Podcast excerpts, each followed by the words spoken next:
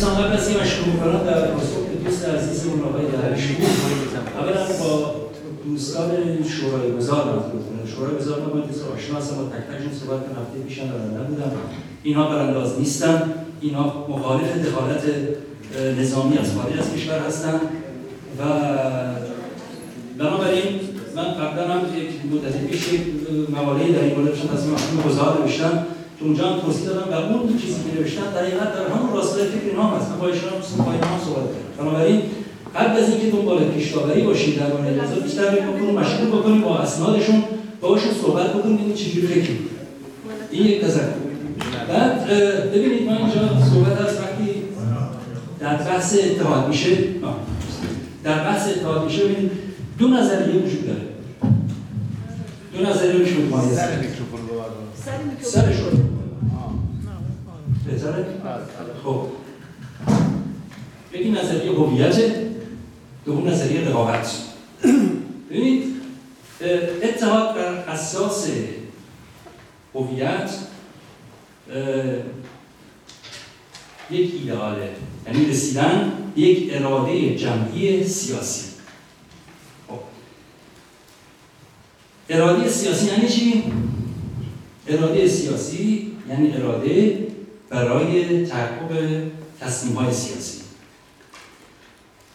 خب این تصمیم های سیاسی در حقیقت دو منشه تغذیه دارن. یکی از استراتژی سیاسی کنه میشه و دوم از ایده سیاسی.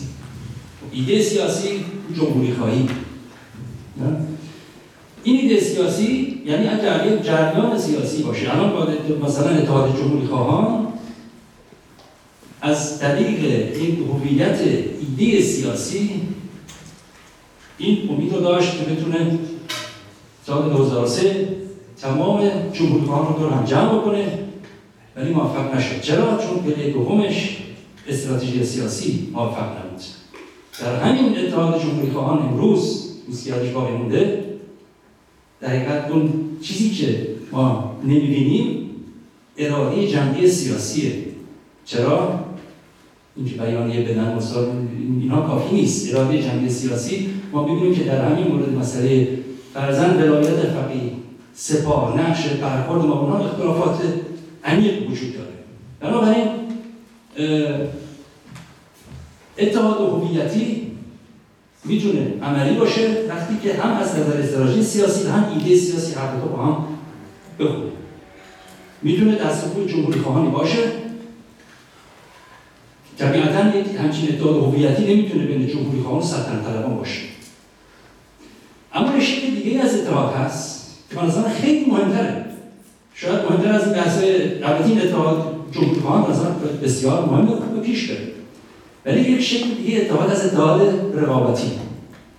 در چنین اتحاد رقابتی در حقیقت این اراده جمعیه که یک هویت سیاسی نیست. یعنی اولش قبلش هویت سیاسی نیست که ببین همه دوران میشن دنبال یک اراده جمعی سیاسی میرن بلکه مبنا می‌ذارن یک اراده جمعی. این چیزی که من می‌خوام بگم در شورای گذار حداقل عنوان یک جریانی که تازه به وجود اومده هیچ نظیر شما در جریان در, در این منظر سیاسی ایران تا الان نداشتیم از این جهت منصد فرد. چرا؟ همه به دنبال یک اراده سیاسی جمعی دور هم جمع شدن. با هویت های کاملا متفاوت. هویت اجتماعی متفاوت. سیاسی اصلا اینا خیلی اصلا کار سیاسی هم نکردن ولی متخصصن. متخصص های اجتماعی هم. بودان هم فلان همین برنامه هستن. یعنی ببینید دقیقا حالا باز میگم به صحبت دوست عزیزمون آقای تقی رحمانی رابطه روشنفکر با جریان سیاسی با تشکل سیاسی. که خب این تز رو ایجاد کردن که روشنفکر نباید بیاد وارد این تشکل سیاسی بشه.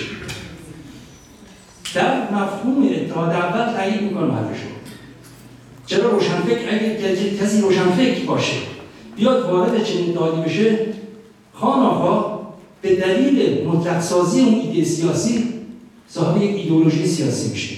یعنی فاصله انتقادی خودش از دست میده. روشنفکر کسی نیست که تحصیل کرده باشه دانشمند فیلسوف باشه. روشنفکر کسی که بتونه فاصله انتقادی شو در هر زمان در هر جریانی در هر شرایطی حفظ بکنه. نقد و انتقاد. این یعنی روشنفکر. در چنین شرایطی بسیار دشواره.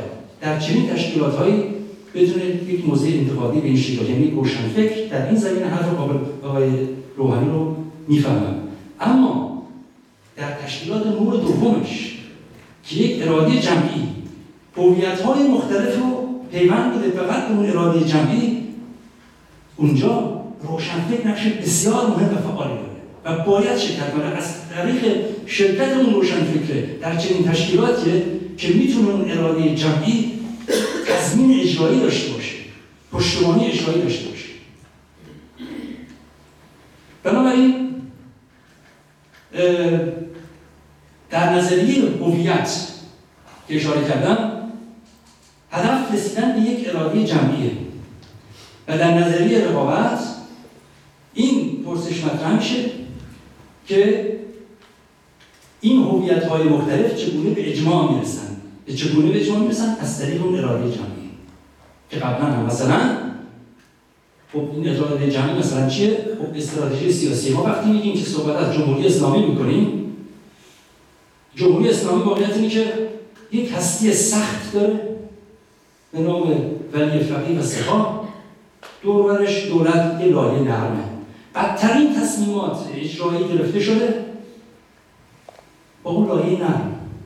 اگر این رژیم با اون هسته سختش این تصمیمات می‌گرفت تا امروز بر پابرجا نمیموند و دقیقا به خاطر استراتژی دوگانه این رژیمه که این همه استراتژی های متفاوتی هم بین اپوزیسیون در بحث و تحلیل خب آیا که نیم قرن تجربه کافی نبوده که اون هسته سخت قابل تغییر نیست.